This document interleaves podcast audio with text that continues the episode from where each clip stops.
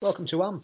My name's Richard Conway, and this is the platform for age group multisport athletes to showcase their journeys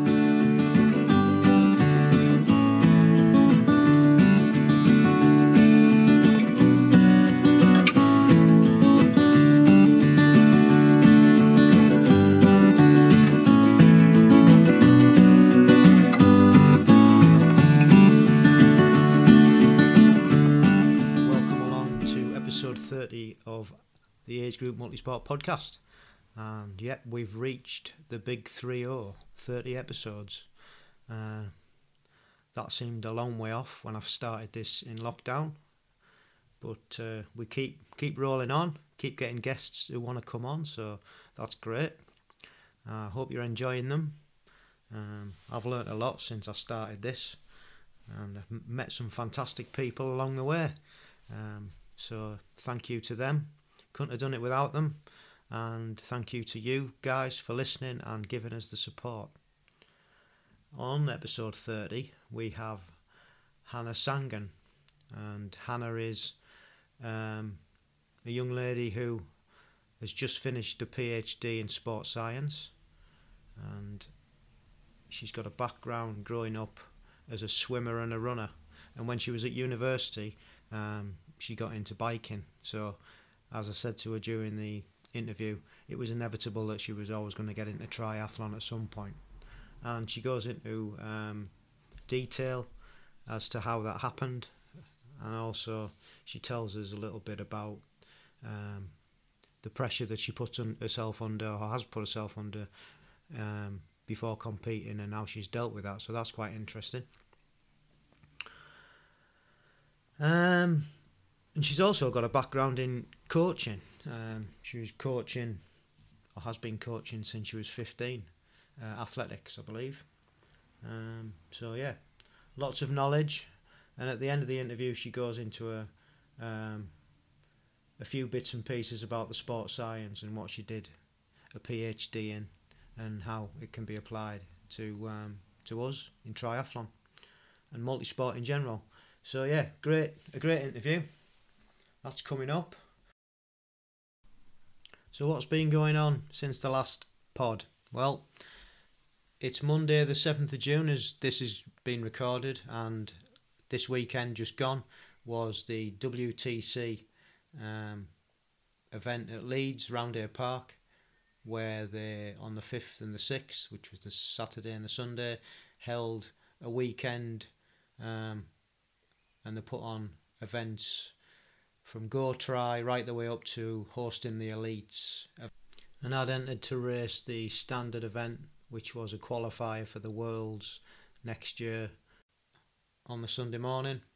And it was a standard distance, which is fifteen hundred metres swim, um, forty k bike, although the bike was only thirty-seven k, and a ten k run. Um, And I hadn't realised that I hadn't done a standard distance since two thousand seventeen, which was also Leeds.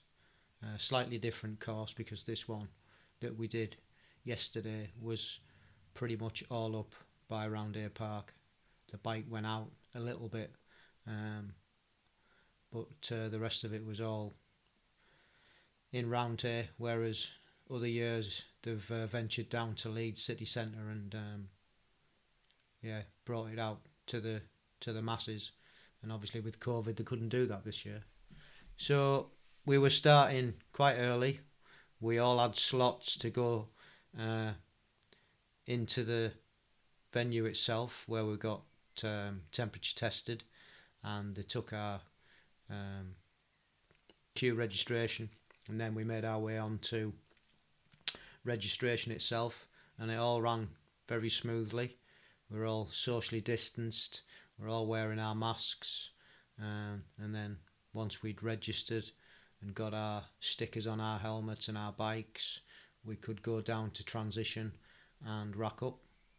Um, so we were racing, I think they started the first ones in at seven o'clock, I got in about seven thirty-six, they were setting us off uh, two at a time, at two and a half second intervals down the ramp, which again is different to what they've done previously. It was usually is a mass start, as as you probably are aware. Um, so it was quite nice actually not having that mass start. Um, you could see where you were swimming. There was no washing machine environment, and um, yeah, it was pretty good. Downside to that was there wasn't much drafting going on, and uh, but it was good. Uh, the water temperature was nice and warm at about eighteen degrees, uh, so again that was a bonus. A lot warmer than what we've been swimming in recently. Um, so got round the swim, got out. It wasn't a fantastic, fantastic time. It was a bit slower than previous years, but I suppose that's to be expected, not having much swimming um, availability over the last year or so. Um, and then it was a four hundred metre run up to transition, uh, getting your wetsuit off as you went up, down to waist waist height, uh, waist height, and then into transition, getting it off completely, putting your helmet on, grabbing your bike, and again it was another four hundred metres run to the line, the mountain line, and then straight up a hill. So you had to make sure that you're in the right gear. Unfortunately, I'd done it quite a few times previously, so I knew what was to be expected, knew what was coming. The bike course, if you've ever done it, you'll know it's quite undulating, lots of ups and downs, and uh, lots of tight turns now on this one due to being restrained on the course, uh, due to the course being a bit more compact than it has been in the past. Um, two laps, there was that many people on the road, it was just impossible not to not to be up close to somebody at some at, at some point. Um, I don't think many people got penalties for that. Uh, I think the organisation was quite quite aware of the amount of people they had on the road, so I think if anything they were quite lenient. Uh, and to be honest, I didn't see anybody drafting on purpose anywhere, to be fair. So, um, yep. Yeah, so two laps of, of that loop, thirty-seven k I think it was, and then um, back into transition, four hundred metre run back to racking the bike and getting the run shoes on, and then out onto a another undulating course around Roundhay Park itself. Um, quite a nice run, and uh, started cramping on the second lap. It was three laps, and started cramping on the, the second lap, even though I had hydrated, or I thought I'd hydrated enough over the week um, prior to it, but still got some cramps. Anyway, ran through that, got through it, and um, finished finished the run in a a decent time. I was quite pleased with the time. Not not pleased with the overall performance, but I was nowhere near qualifying. The the guys who who were at the top of the game were just far superior, and I just never stood a chance really. Um, it just shows when you haven't done anything um, at a certain distance for quite some time that you've got a lot of work to do if you want to compete in that environment. So, but it was an enjoyable enjoyable weekend. Got to meet my son um, up there. He lives in Leeds, so he came to watch. So we got to spend the day together and watch the elite race. And that was just fantastic. The, both the ladies and the men's. Um, a big congratulations to uh, to Jess Lehmont and Sophie Caldwell in the women's race. And what a race Alex Yee put together for his first win um, in the pro rank. So hopefully it's one of many, and he goes on to get into the Olympics. So all in all, a great weekend. I uh, really enjoyed it, and um, not sure what the next race is going to be for me, oh, but uh, we'll keep training. Once the um, aches and pains from the legs have gone, going to take it easy this week now, and um, we'll look for look for the next race. So, and apologies if you can hear the deluge of rain that's just decided to um, come down upon us outside. It's uh, it's been like that all day. It's been horrendous. Um, I've had to work as a gardener outside between the showers. Unfortunately, I've been able to do that, so that's all right. Uh, so yeah, um, onwards and upwards. So on to the main event. Coming up is our interview with Hannah Sangan. Hope you enjoy it, and we'll see you on the other side. So, um, welcome along to A M P, and thank you for agreeing to do this. Um, yeah, no, thank on, you for having me. Yeah, we're on episode thirty. Can't believe it already. I, I started this in lockdown, and we've got up to thirty. Amazing. Um, so, thank you for reaching out and agreeing to come on, because you were the last person that I had on my list. So I put a, a post out to everybody to see if we could get some more guests. And yeah. Fortunately, I've got five more come on. So that's good news. Oh, fantastic. That's so, great. Because it's just great to hear people's stories, I think. So. Yeah, yeah, definitely. I love hearing it. So different for each person. It's great. Yeah, it is. So tell me a bit about yourself then. Yeah, so um, currently at the moment, um, two days ago, I handed in my PhD thesis, which was a long battle. I got there in the end. And what um, was that on?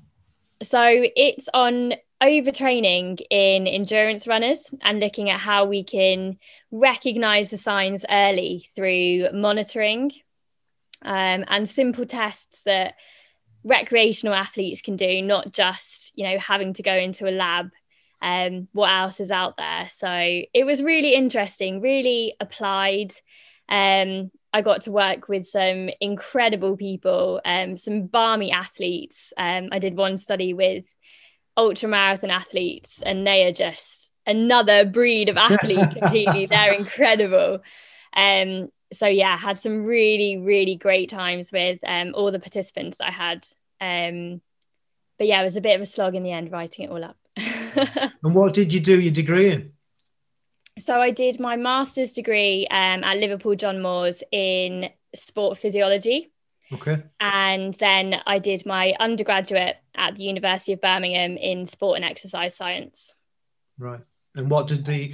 I'm, I'm only asking these questions because I did um, a degree in sport science also many, many oh, years fantastic. ago. Um, so we did things like exercise physiology, sports psychology, biomechanics. Was that the sort of thing that you've... Exactly. Yeah, yeah, exactly. I think they're they're all pretty similar. Um, so yeah, it's great because they give you that huge breadth of, as you say, you get to do a little bit of nutrition, a little bit of psychology, a little bit of physiology, but it was physiology that really sparked my interest. Mm-hmm. Um, so that's why I kind of went on and did my master's in sports physiology, and I still felt like I had unanswered questions. So went on and did my PhD. Yeah, yeah. So now you're, um, you like you said, you're back at home. So what are you hoping to do? Have you got something lined up now? Yeah, I'm already in full-time work with British Cycling. Oh, cool. Um, it's a brilliant role as a um, community activator. So right. I'm just basically getting more bums on bikes, um, doing everything we can through their kind of recreational programs. Um to reach a wider audience and, and get more people involved in cycling, which I think is a great time to enter into the role because there's been a huge influx of people dusting off their bikes through lockdown and getting back out there and, you know, enjoying their local cycling routes because it's been a bit quieter maybe with the traffic, or they've had more time because they're not rushing to work. Um, So it's a great time to kind of take on a role like that. Um, mm. Yeah, and I've loved it so far. Excellent. Excellent. That's really good. So that's that's a bit of what you're doing now. So, but how did you begin sport, and what were you what were you into when you were a kid? Yeah, um, always, always been sporty. Um, not necessarily brilliant at it. Um, but always enjoyed it. So we started off, um, I've got an older sister, swimming. Um, and I remember very early on sitting and waiting by a hot poolside just watching her train with the club and being so eager and really, really wanting to go and join in. Um, and I think I joined in pretty much as early as they would take me. My mum kind of asked, like, how young do you take them? Can can we get Hannah involved? Um, so, yeah, I did that and raced as, as soon as they would let me as well, um, and kind of carried on that swimming. So swimming was always there. Um, and at school, I had loads of opportunities to to try a range of sport. And P E was always the best lesson for me. I absolutely loved it. So I was always doing loads and loads of sport. Um, and I think I got my first kind of taste of running and athletics, uh, really not until kind of senior school. Um, and I absolutely loved it. I think probably the swimming training made me have a natural edge on everybody else, um, just because I'd had that conditioning from such an early age. Um, but I really loved it. So then I had that kind of difficult decision because swimming was wanting me to go in before school, um, because I'd got to kind of county level and they were pushing me towards national. So it was more training hours and it was a bit of a drive away for my parents. And I really liked my athletics as well. And I had a new group of friends there.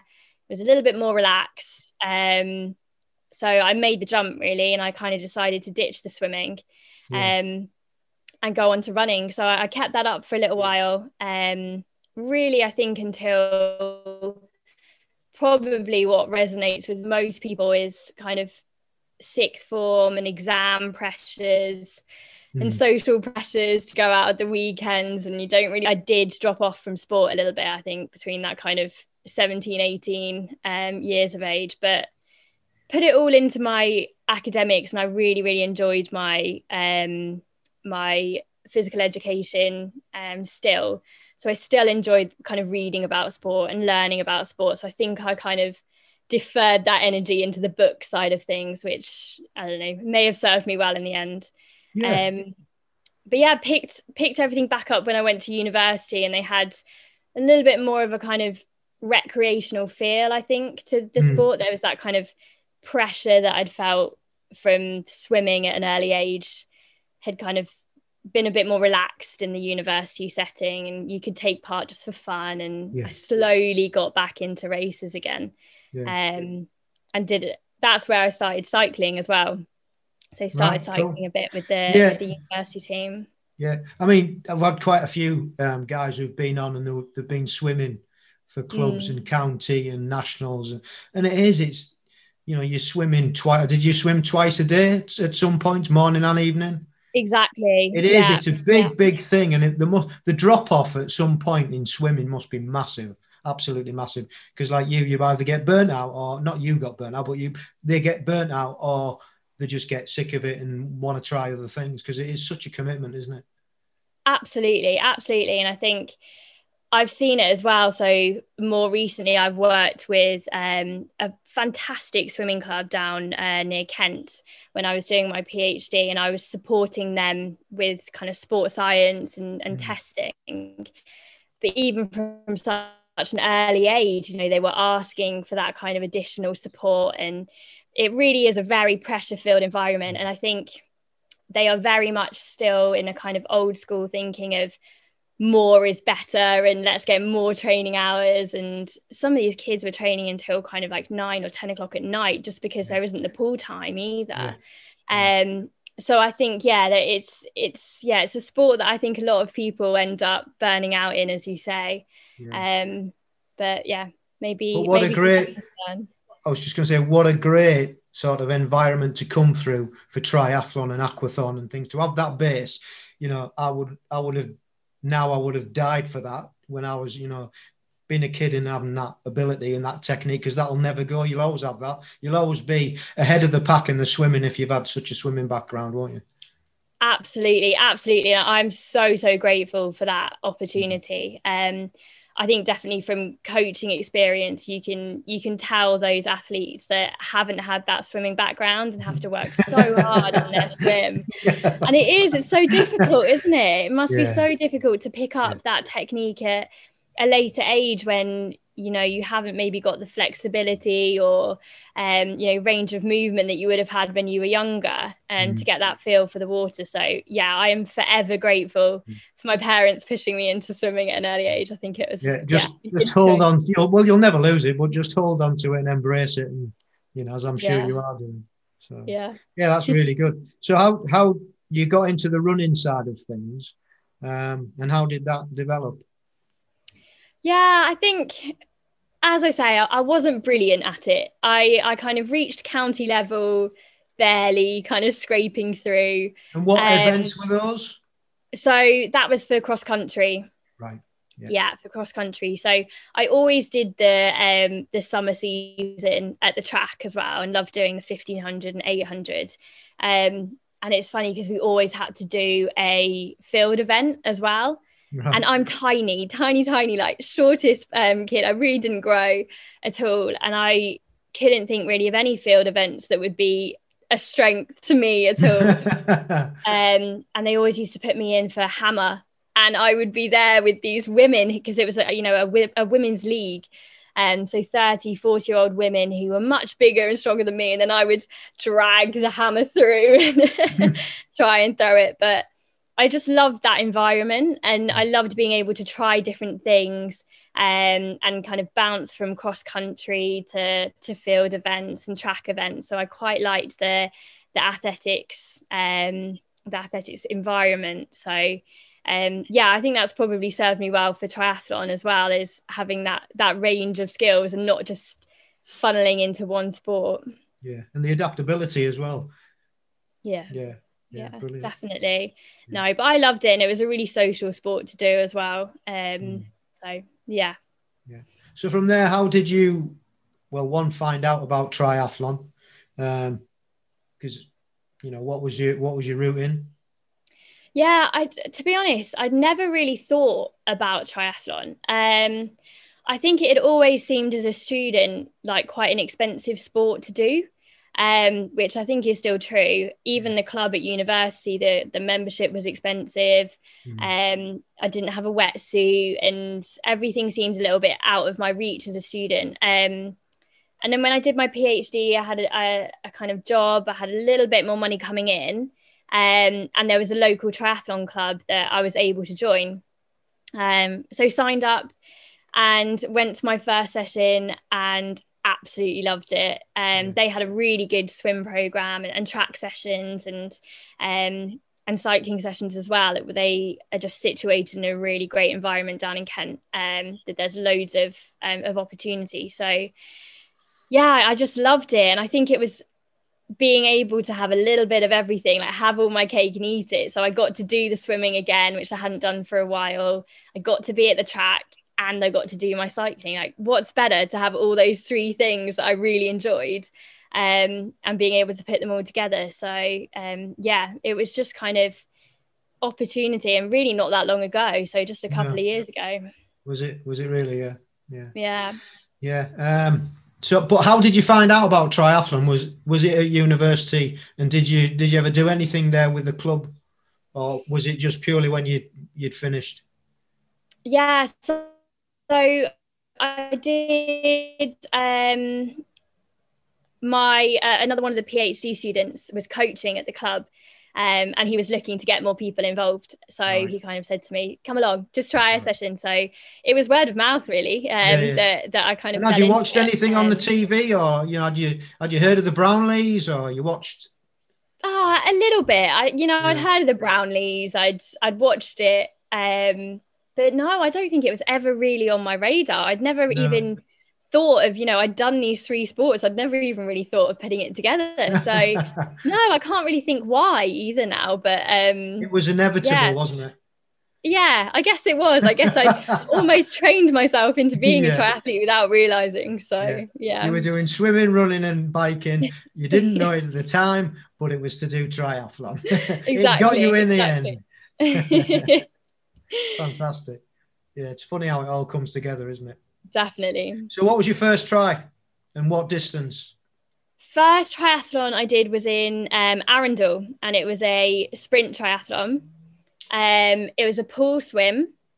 Hadn't done any open water yet. Um, yeah. So it's a pool swim. And I remember I jumped on my bike and it was um, on a road, got to the roundabout um, and was trying to brake.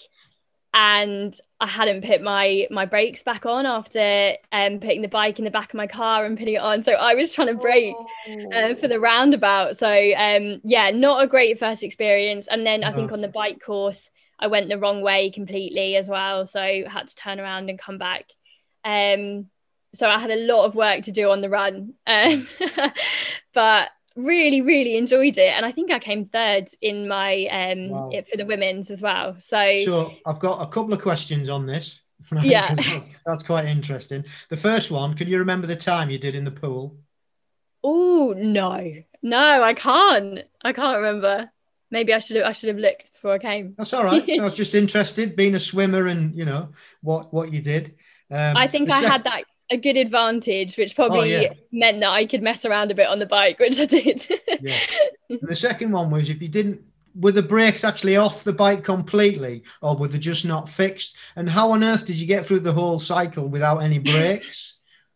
So it's when, so I always take my front wheel off when I'm shoving my yeah. bike in the back of my car yeah. and I'd put it back on, but hadn't, you know, fixed the, the brakes back on, clicked them down. Um, wow. So yeah, got to the roundabout and realised they weren't on.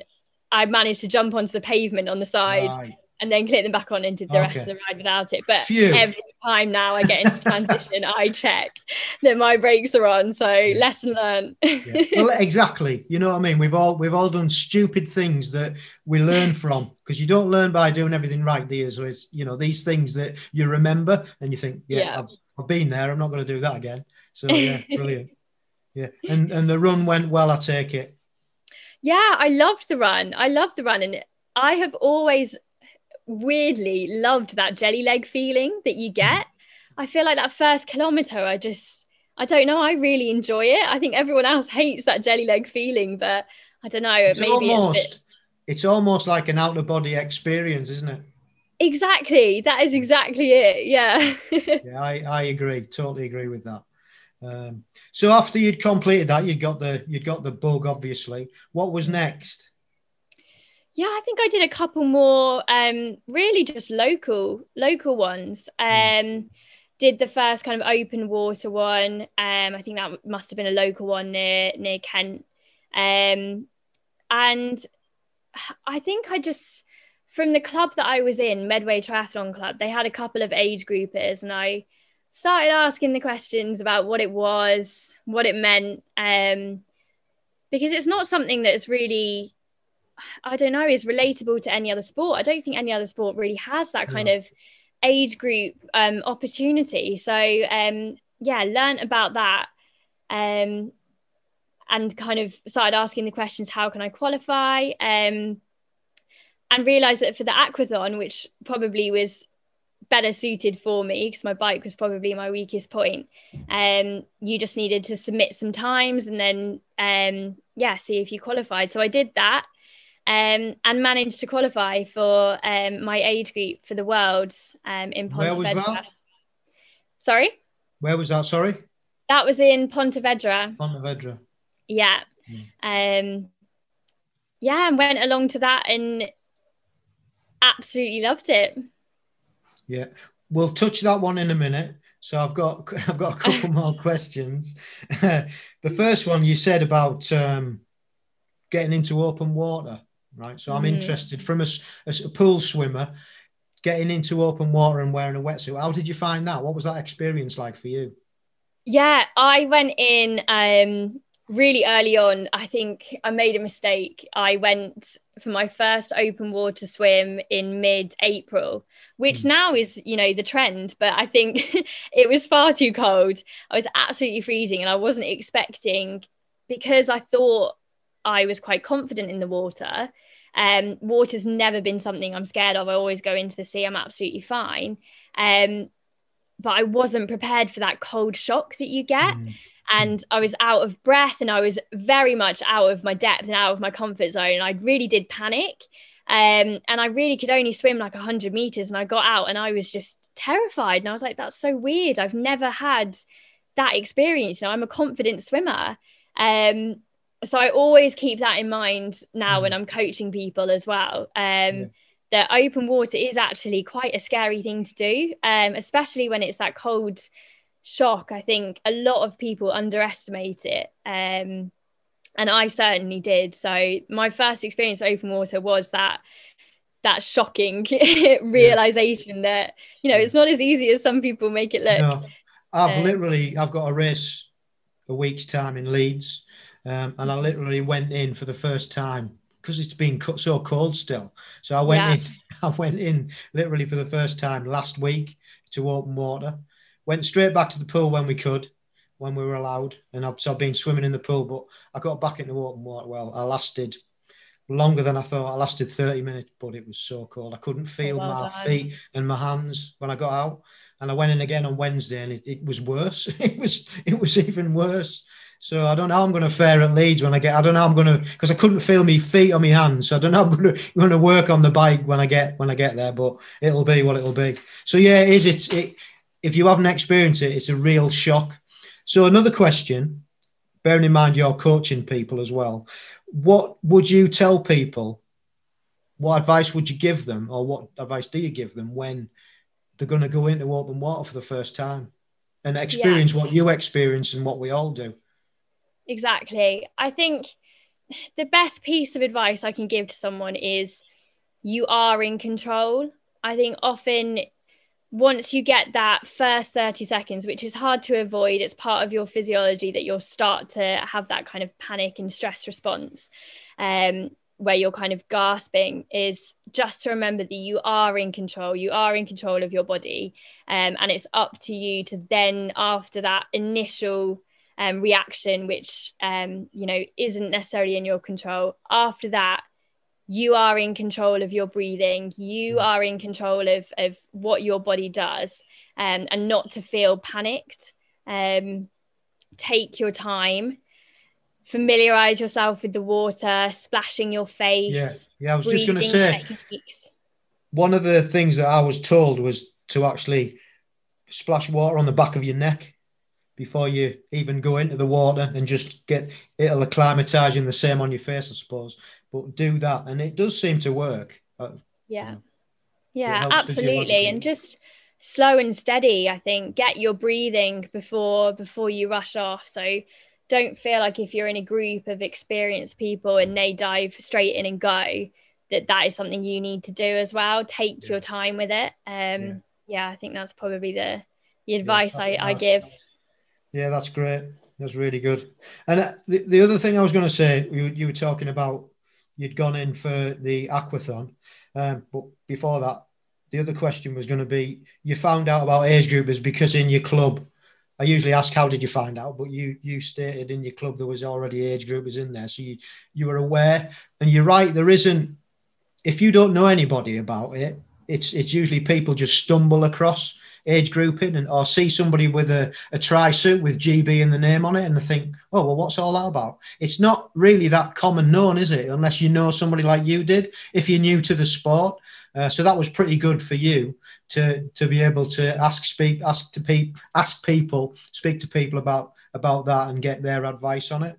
Um, again, because it's all it's all we've basically got to work ourselves through it, haven't we? The process of how you qualify and everything, and it's not it's not straightforward. Once you know, you know, but um, yeah, it's not straightforward. So, and the other thing I was going to say was, I think it's fantastic that you recognised your strengths. So you went for an aquathon. So you obviously you're swimming is a given, and you're running as well, and you're not so good on the bike at the moment or, or then. So you went for the aquathon. I think that's just brilliant. That's just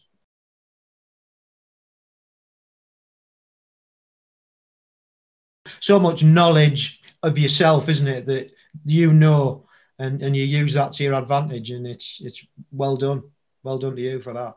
Uh, but yeah, those were the points that I wanted to make. Um, so you really enjoyed Pontevedra, and how did you get on on your first race? Yeah, I I loved it. So um, I hadn't done much open water swimming before, and I certainly hadn't done a mass start like that before. Um, and I was very, very nervous. Um, I am a bit of a perfectionist. Um, I put a hell of a lot of pressure on myself. I think my parents and my family never put any pressure on me to do well in, in anything really. They're, you know, they love that I just take part, but I put a hell of a lot of pressure on myself um, in kind of all walks of my life. Um, and I had a brilliant swimming coach, um, Barry, who um, coaches at Medway Tri, and he recognised in training that I was getting really stressed out, really caught up in the pool, really panicky. Um, and he took me aside one session and just gave me a bit of a pep talk and um, talked me through some some psychological strategies to help when I got um, when I got to the competition, when I was training. Um, a lot of it was self-talk. Um, so often I would get to the start line, and I think probably a lot of people, particularly women, probably feel this when you get to the start line and you see a lot of people with really great equipment. They look incredible. Um, there's a lot of chat about what training camp they've been on and, and everything. And I always psych myself out then. Um, and I think, oh God, I, I'm never going to be able to do this. You know, this is the world. It's like, I shouldn't be here. That, you know, this is amazing. Um, and I really psyched myself out. And he just said to me, when you're at that start line, look around and say to yourself, everyone should be scared of me. They should be looking at me and thinking that, because I've put so many hours in at training. I've done, you know, exactly what I wanted to do before I've come here. My training has been exactly what I wanted to achieve, so people should be scared of me. And naturally, that's nothing I would ever have said to myself in my head. I, I would always go and defer to the complete opposite, which I think a lot of girls often do, is think, oh, I'm never going to be able to do this. I'm terrible compared to everyone else. Um, but that shift in mentality really helped me to, to focus and just get the job done. Um, so I'm forever thankful for him for, for that pep talk before I went.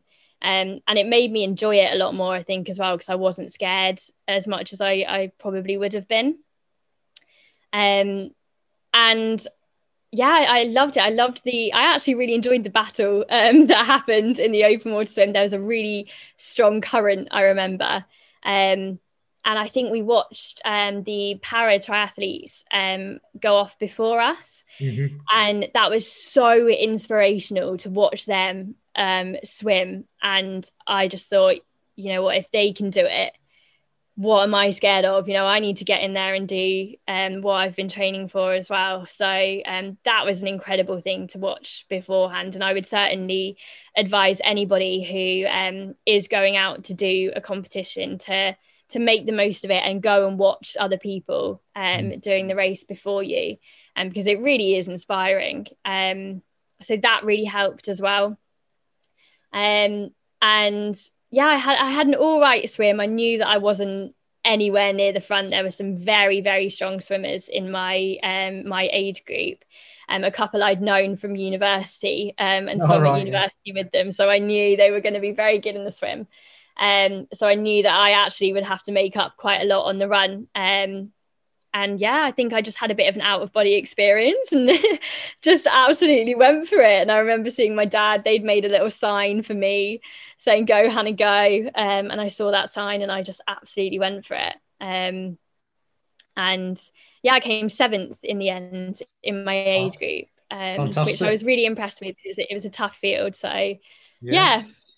You've got to be you've got to be impressed for your first first event, becoming seventh. That's that's really well done. Well done. Yeah, thank you. Yeah, and yeah, you're right about. Um, well, you're right on a number of things that you just just said there, but the things I pick out about in you know being inspired by other people. Um, I was doing Redcar a few years back, and the weather was absolutely horrible, and it was a sea swim, and I was there with uh, a club mate who's seventy-four, and we were stood on the side, and they were nearly they nearly cancelled the swim, and we were stood on the side hoping that they were going to cancel the swim, and then the next thing we know, you've got all these ladies gone into the water, and we're like, wow, well if they if they're going to do it, we're going to do it as well, you know. So you know, it, being inspired by watching other people going is is is is bang on, absolutely. Um, And yeah, that self, that self-talk, isn't it? It's so powerful. We are our thoughts, aren't we? So that, you know, big up to Barry for, for giving you that, that talk and pulling you aside. And because that is, it's so strong. I mean, the older I get, the more I realize that actually what I think, it's what I think. It's not what, it doesn't matter what anybody else thinks. It's what I think that counts. That's going to make me feel the way I feel. And that's so powerful. So, yeah, I mean, you can continue doing that with within your racing and, you know, talk yourself up rather than talking yourself out of it. It's uh, it's it's marvellous. So well done on all those all those points that you brought out there. Really important. So from coming back from Pontevedra, getting seventh, well done again. Brilliant. What was the next step? What did you want to do next?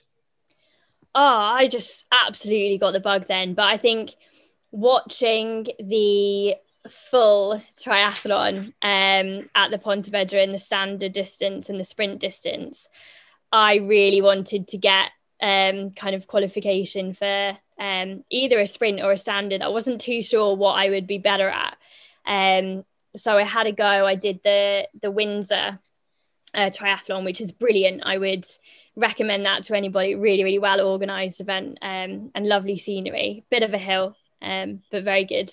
So I did that, um, I did the standard um, and came third in my age group, and kind of decided that maybe standard is is where I should go from here on. Um, and that was only two years ago, so I managed to fit that in, um, and then had a really good uh, kind of winter's training, was really looking forward to twenty twenty racing, as I'm sure many people were. Yeah. Um, And I had been very, very fortunate that after um, qualifying for age group, my university had put me on their sports scholarship scheme. Okay. Which was, I was so grateful for. They helped with um, strength and conditioning. I got um, lessons with that, and they helped some of my funding. So I was in a great position to be able to um, to race in twenty twenty. And yeah, didn't happen, unfortunately. No. Um, the rest is history, as they say. Definitely, definitely. Yeah. And I think I really struggled with that, actually, not having the races, because I'm definitely a a goal-focused mm. uh, person when it comes to training. Um, I like having something to aim for, um, and I, I love competing and the adrenaline I get from that. So, um, yeah, I definitely found that that difficult um, this summer. Um mm. But yeah, I, I've I've entered in my times to be able to qualify, yeah.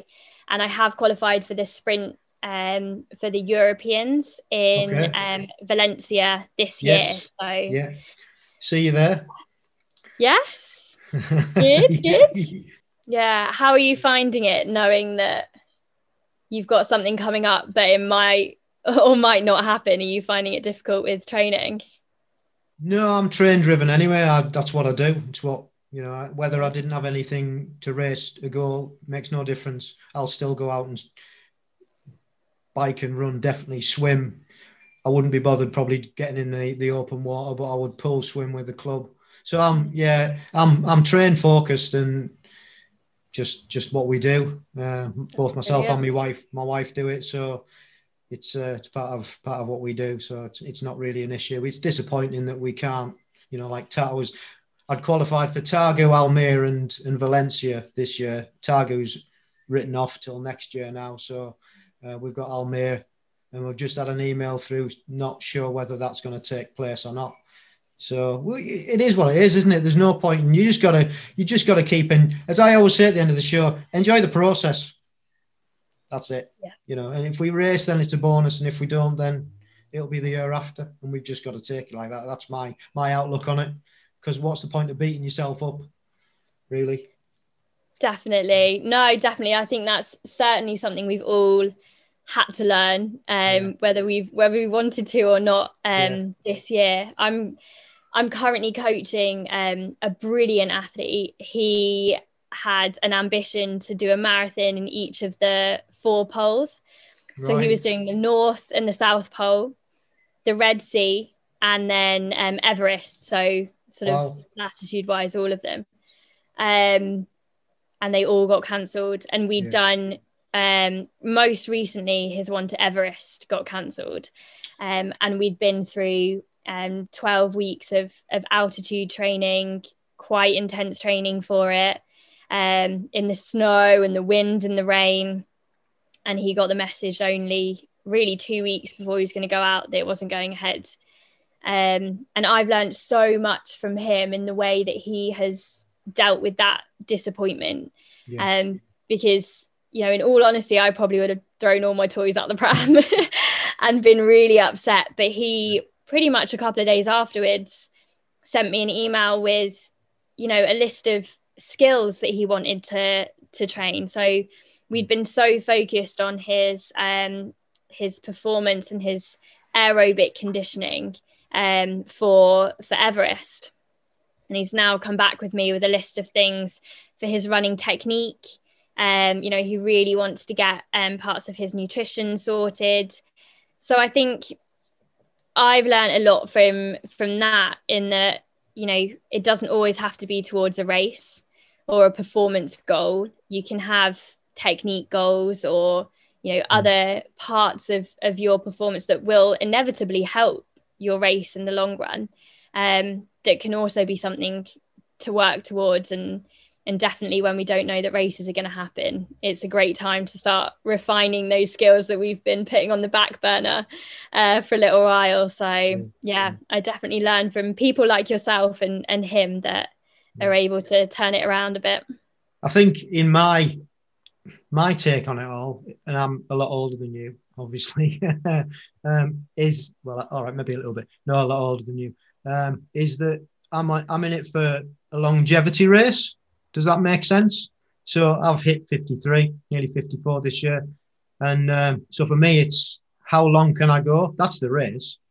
Everything else is is a bonus. Racing's a bonus, but it's the longevity. But not only living longer, but having a good lifestyle to go with it. So being there mentally, physically, you know, at whatever age, because otherwise there's just no, no fun. Um, I'm a gardener. And I work with a lot of old people, and it's so sad. It is so sad. And I saw both my parents go the same way. Mm. And it's it's not a it's not a trip that you want to go down, not a road you want to go down. So that for me is the, you know, and people won't appreciate that until you get to, you know, a certain age. I wouldn't expect you to appreciate that at your young age yet, and and nor should you. You've got your whole life in front of you. But for me, it's a that's the race, that's the goal. So. Yeah, I can uh, I can appreciate people all have different, you know, and the race is the thing, the race is the thing. And it is important, don't get me wrong. That's what we work towards. But I think there's more to it, the bigger picture. And he's great because he's just like channeled in, right, can't do that, fair enough. Not going to beat myself up about it, because where does that get you? It's going back to those thoughts, isn't it? Those mental thoughts. Yeah, you can be annoyed and angry. But is that going to change the thing? No. Is it going to do you any good? No. Is it going to make you feel any better? No. So what's the point? You know, just let's focus on the things we can do rather than the things we can't do, you know. So exactly. that's that's fab. Yeah, that is a good lesson, isn't it? And it's working with people like these must be brilliant for you. Yeah, yeah, absolutely. I learn so much from from all the people um, that I coach. I think I'm so, so fortunate to to be able to coach. Um, I think it's it's a brilliant thing to be able to do, um, because you do, you get to know people so, so well, um, because it isn't just the training you're doing. You do become a bit of a life coach for them as well. As you say, it is about the whole process. Um, and yeah, I learned so much. And long may it continue, eh? Yeah, yeah, definitely. We're always learning, aren't we? It doesn't matter what age you get. We're always learning. Every day's a school day. And I think you, if you can soak it up, it's it's more the better. So yeah, definitely. Brilliant. So that's the that's the G B. So we'll go on to the um, the, the generic questions that I always ask. Um, what advice would you give to anybody wanting to start triathlon or anybody who wants to qualify for G B? Good question. Um, actually, I think it ties in quite well with what you were just saying, is that think about the longer term goal. And um, I think a lot of age groupers are maybe falling into the trap of of training too hard, too quick, um, and inevitably working their way to a bit of burnout, um, and looking for that training that is what I call high risk but high reward. Um, so it's those sort of, from January, I think a lot of people think, oh, booking my first triathlon, um, you know, I've got a couple of months to do it, but I've mainly, you know, only got five hours a week um, to train. So all of their training is done really high intensity. They're really going for it, um, you know, really put their heart and soul into it. But it's that training that is high intensity, that is high rewards for a certain amount of time, but then high risk. So although you're getting that um, that stimulus for adaptation, and you will see that you're getting quicker and, and getting faster quickly, it's also a really high stimulus for systemic stress. And mm. um, so that's the kind of um, stress that you get that has those those stress hormones going around your body, leaves your resting heart rate a little bit higher, leaves you more prone to injury. Um, and inevitably the quality of your training will will go downhill and you'll end up stagnating. And I think I've seen that in a lot of athletes that decide in January that they want to qualify in that summer, um, and kind of go for that high risk um, training for, for the first couple of months. So my advice would be to train wisely, train smart, go for what we call that kind of eighty twenty training. So eighty at that um, low intensity, long um, endurance running, where you're still getting a really, really good stimulus for, for adaptation. So it's a kind of medium to high reward, but you're lowering that risk as well. Um, and then add in those couple of sessions where on a weekday you've maybe only got, you know, one hour or um, half an hour even before you need to jump onto your to your laptop, um, and do those high intensity sessions then. But really having a, a kind of continuous, um, consistent training that follows that eighty twenty, that is sustainable, it's low risk. You'll see yourself getting up to that standard where you're able to qualify, um, without putting yourself at risk of burnout. Um, so yeah, I think that would be my, my advice. Don't, don't get overexcited and, and burn yourself out too quickly. Cause as you say, you know, it's, you're in it for the long run. You might qualify this year, but you've actually got to race the next year. So yeah. You can't burn yourself out in the first couple of yeah. months. Um, so you've got to take it slowly, take it seriously, but but train smart. Yeah, wise words. And there's a great book out called eighty twenty, um, that is a really good read. Yeah, uh, worth a worth a look for anybody who wants to, well, follow follow your lead there. So can't remember the author, but um, yeah, good book, good book. Yep, yeah, fantastic, great advice. Um, okay, next one is, what's your favourite bit of kit? Ooh, good question. Oh, do you know what? I recently borrowed my friend's um, neoprene socks for open water swimming, and they are an absolute game changer. So I would recommend that to anybody um, who's either doing open water for the um, for the first time, or is like we're having to at the moment, um, battle through those cold conditions in open water. I'm just going to make a note of that. Neoprene socks. I wish I had a pair. I had a pair. Yeah, invest. Yeah, that's the first on that's the first on the podcast that somebody's actually said, because normally it's the bike or me trainers or whatever. So that's a that's a first. So long term and short term goals.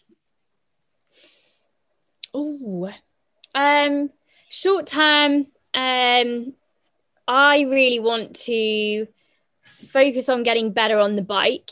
Um, I. I'm doing that by entering some crit races and time Good, trials yeah. this year, yeah. um, which I've not done before, but obviously working for, for British Cycling, I've been convinced to do some British Cycling races. So um, yeah, I'm hoping that will really help. Uh, mm-hmm. So short-term goal is is is that getting the bike back up, um, and I think that should help with bike handling skills and, and things as well, definitely being part of those crit races.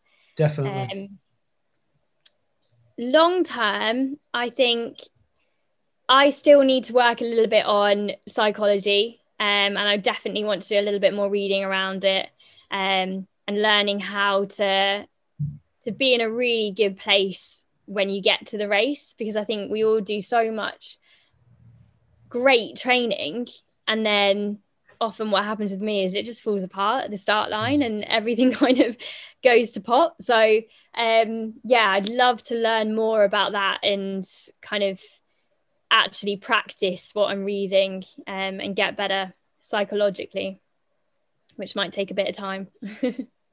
Yeah, well, it's like everything, isn't it? You've got to train your mind. Like you've got to, it's almost like another discipline. Yeah, just at the bottom of your, your first email, you you talk about um, a range of topics associated with sports science and women in sport and coaching. So have you got anything that you do want to, you know, you do want to talk talk about, anything that you want to dis- discuss that might help people? Yeah, yeah, definitely. I think um, probably what what I can talk about is um, a little bit around what my my research has, has been in. Um, so my research is, as I said, quite applied. Um, so I've always very much been interested in monitoring uh, training and monitoring overtraining. And I think it's probably something that a lot of age groupers, as we've said, fall into the trap of overtraining and, you know, more more hours and, and training harder, um, and not knowing when to push and when to pull back. So a lot of my research has been about ways that recreational athletes, so not necessarily having to go into a lab, um, can work out when to push and when to pull back. Um, so a couple of really simple things that, that I've seen to work really, really well um, through my research is really simple measures such as daily resting heart rate. Um, so best way of, of monitoring your resting heart rate, I know that a lot of Garmin's will do it kind of throughout the day on, on your wristwatch. Um, but really the best thing to do if, if you if you have the money, if you can invest in a Bluetooth chest uh, strap instead, um, and use the chest strap. And the best way to do it is to just record it as soon as you get up in the morning, have your, your chest strap by your bed, put it on, and just lay for two minutes um, and record your resting heart rate. And there's a couple of really good apps that you can get, um, like Elite Heart Rate Variability, um, which will also tell you your your heart rate variability alongside your resting heart rate. Um, those two measures are really good. And, and we found in our research, um, so I monitored ultra marathon athletes. So they did an ultra marathon and then I monitored their resting heart rate in the days afterwards. Um, and for three days afterwards, they had a raised resting heart rate in the morning. So a higher resting heart rate, um, because of that, what we call acute stress, so that stress of competing, um, and the the the long time um, of the race that they were at a high heart rate. So it took them three days um, for their resting heart rate to go back down to normal. So it's a really, really sensitive measure. And after that three days, um, we measured their performance alongside it, and their performance got back to normal as well. So it's a really sensitive measure to use. So a higher heart rate can show that you're under that acute stress, so you might want to measure that maybe after you've done a race and you're wanting to know whether when to get back into your training again. On the flip side, a lower resting heart rate, so a really low resting heart rate. So what are we talking about, um, Laura?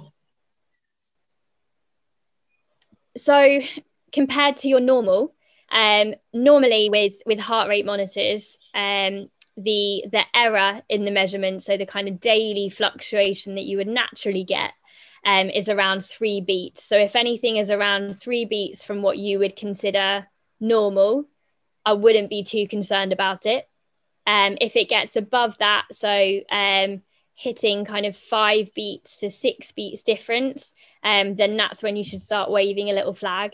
Um, so five to six beats lower um, than normal on your resting heart rate um, can start to wave flags about chronic fatigue and overtraining, mm-hmm. which is difficult because a lower resting heart rate can also mean you're getting fitter uh, and, and you're adapting well to training. But if it's coming alongside those feelings of tiredness, low mood, you're feeling like you're not training very well. I think a lot of us get a couple of sessions where it was easy one day and quite difficult the next day. And that coincides with that lower resting heart rate. Then altogether, those are really strong signs that your body is really yearning for some recovery. And recovery means full days of, of rest, you know, maybe take that time to do your flexibility training or a little bit of strength and conditioning. But really, if your heart rate is dipping that low, um, you should definitely take um, sort of forty-eight, seventy-two hours of, of rest to try and bring that back up. Um, so that's a really easy way of monitoring it. Um, other things that we've played around with um, is a small warm-up test. And this is what my main research was about, a small warm-up test where you run um, using the R P E scales. So the R P E scale, if, if you're not aware of it, is a scale from six to twenty. So twenty being, call an ambulance, I'm absolutely out of it. I've completely exhausted myself. Um, and six being, you know, barely walking, just really, really low. Um, so we got people to run for three minutes at an R P E of ten, three at thirteen, and then three at R P E seventeen, which ended up being sort of below threshold, at threshold, and just above threshold. And we monitored their heart rate um, and their running speed when they were doing that. So when feeling fresh, um, you would be running or cycling at a faster speed Um, at each of those um, R P E intensities, and your heart rate would either be the same or maybe a little bit lower. If you're feeling fatigued, you'll be going slower um, at each of those paces, or you might see that your heart rate is higher, so you're getting that um, that acute fatigue, which is driving that um, that sympathetic stress, which makes your heart rate go higher.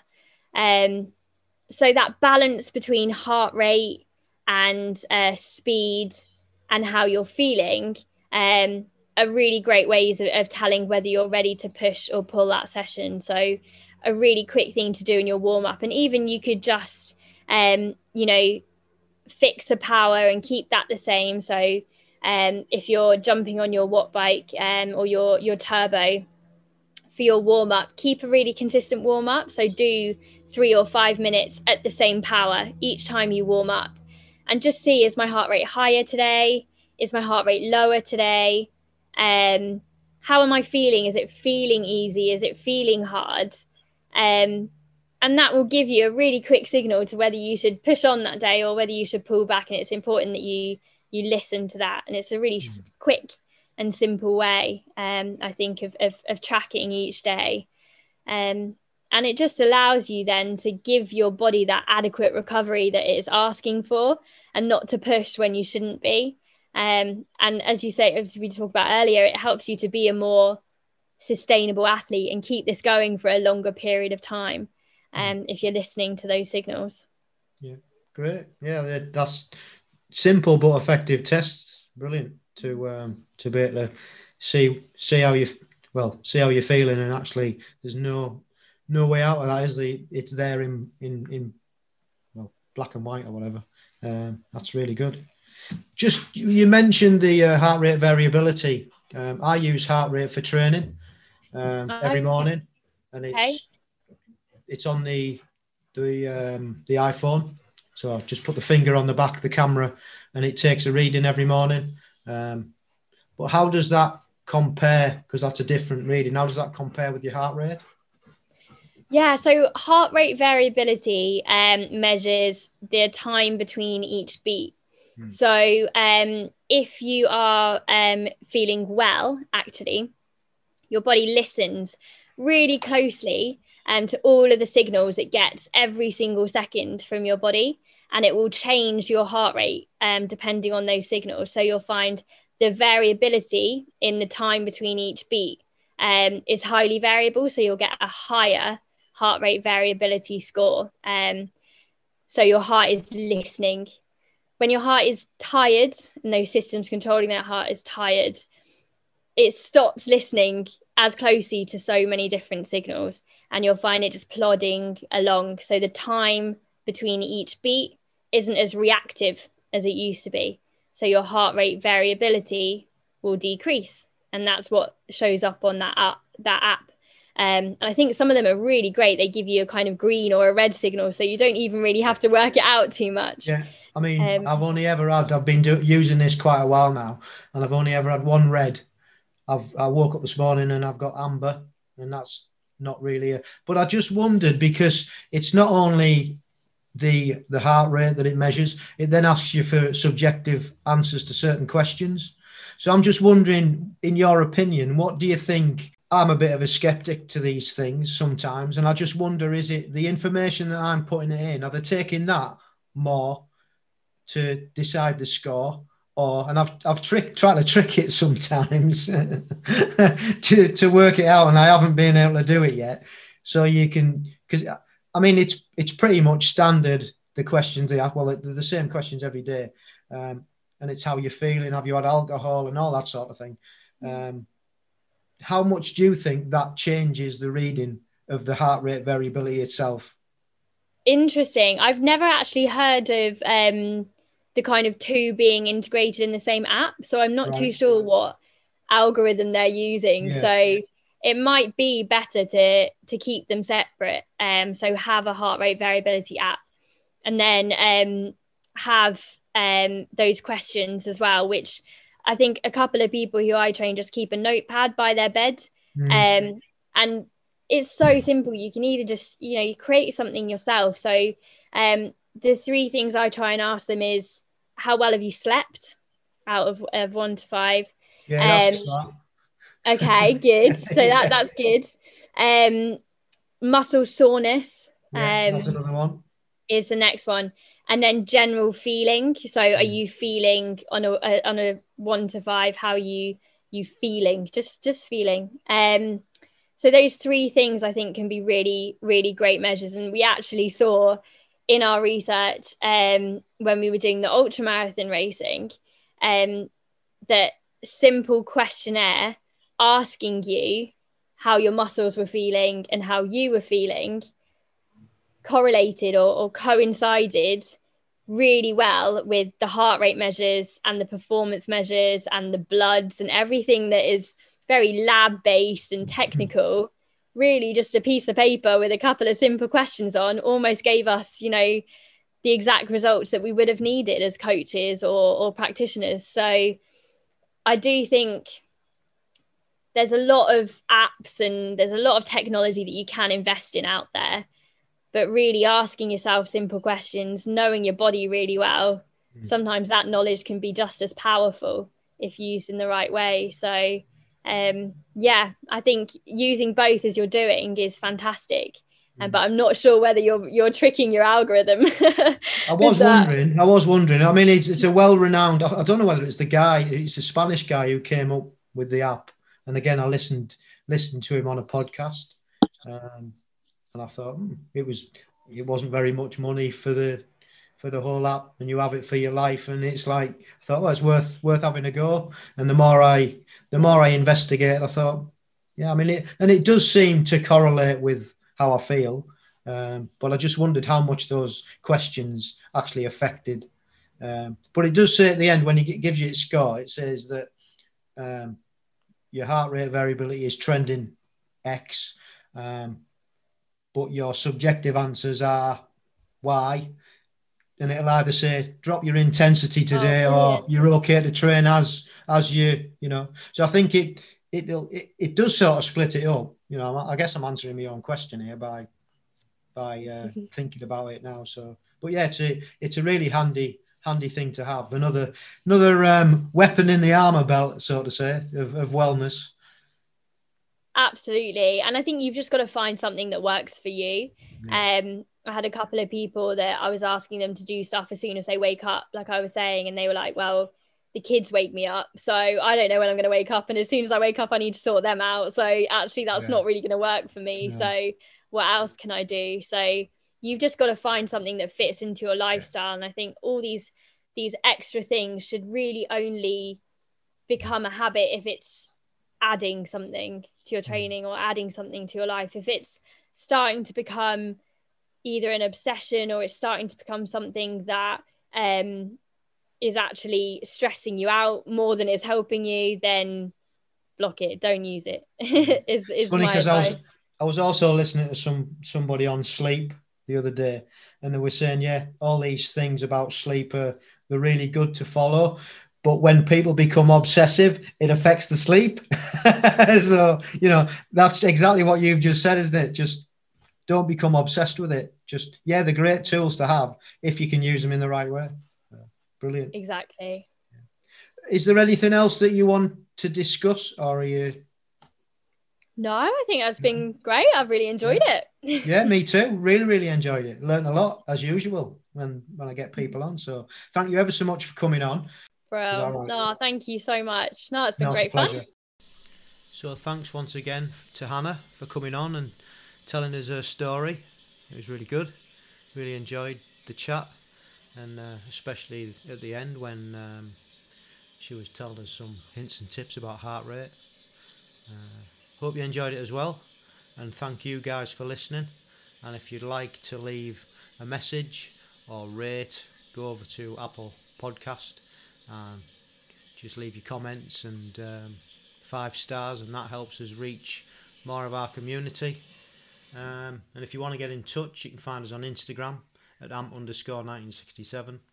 You can find us on Facebook at amp G B. Um, you can contact us uh, on email, age group multisport podcast at gmail dot com. We're also on YouTube at amp G B and Twitter at age group multisport podcast. So thank you once again, and remember, stay safe, keep training.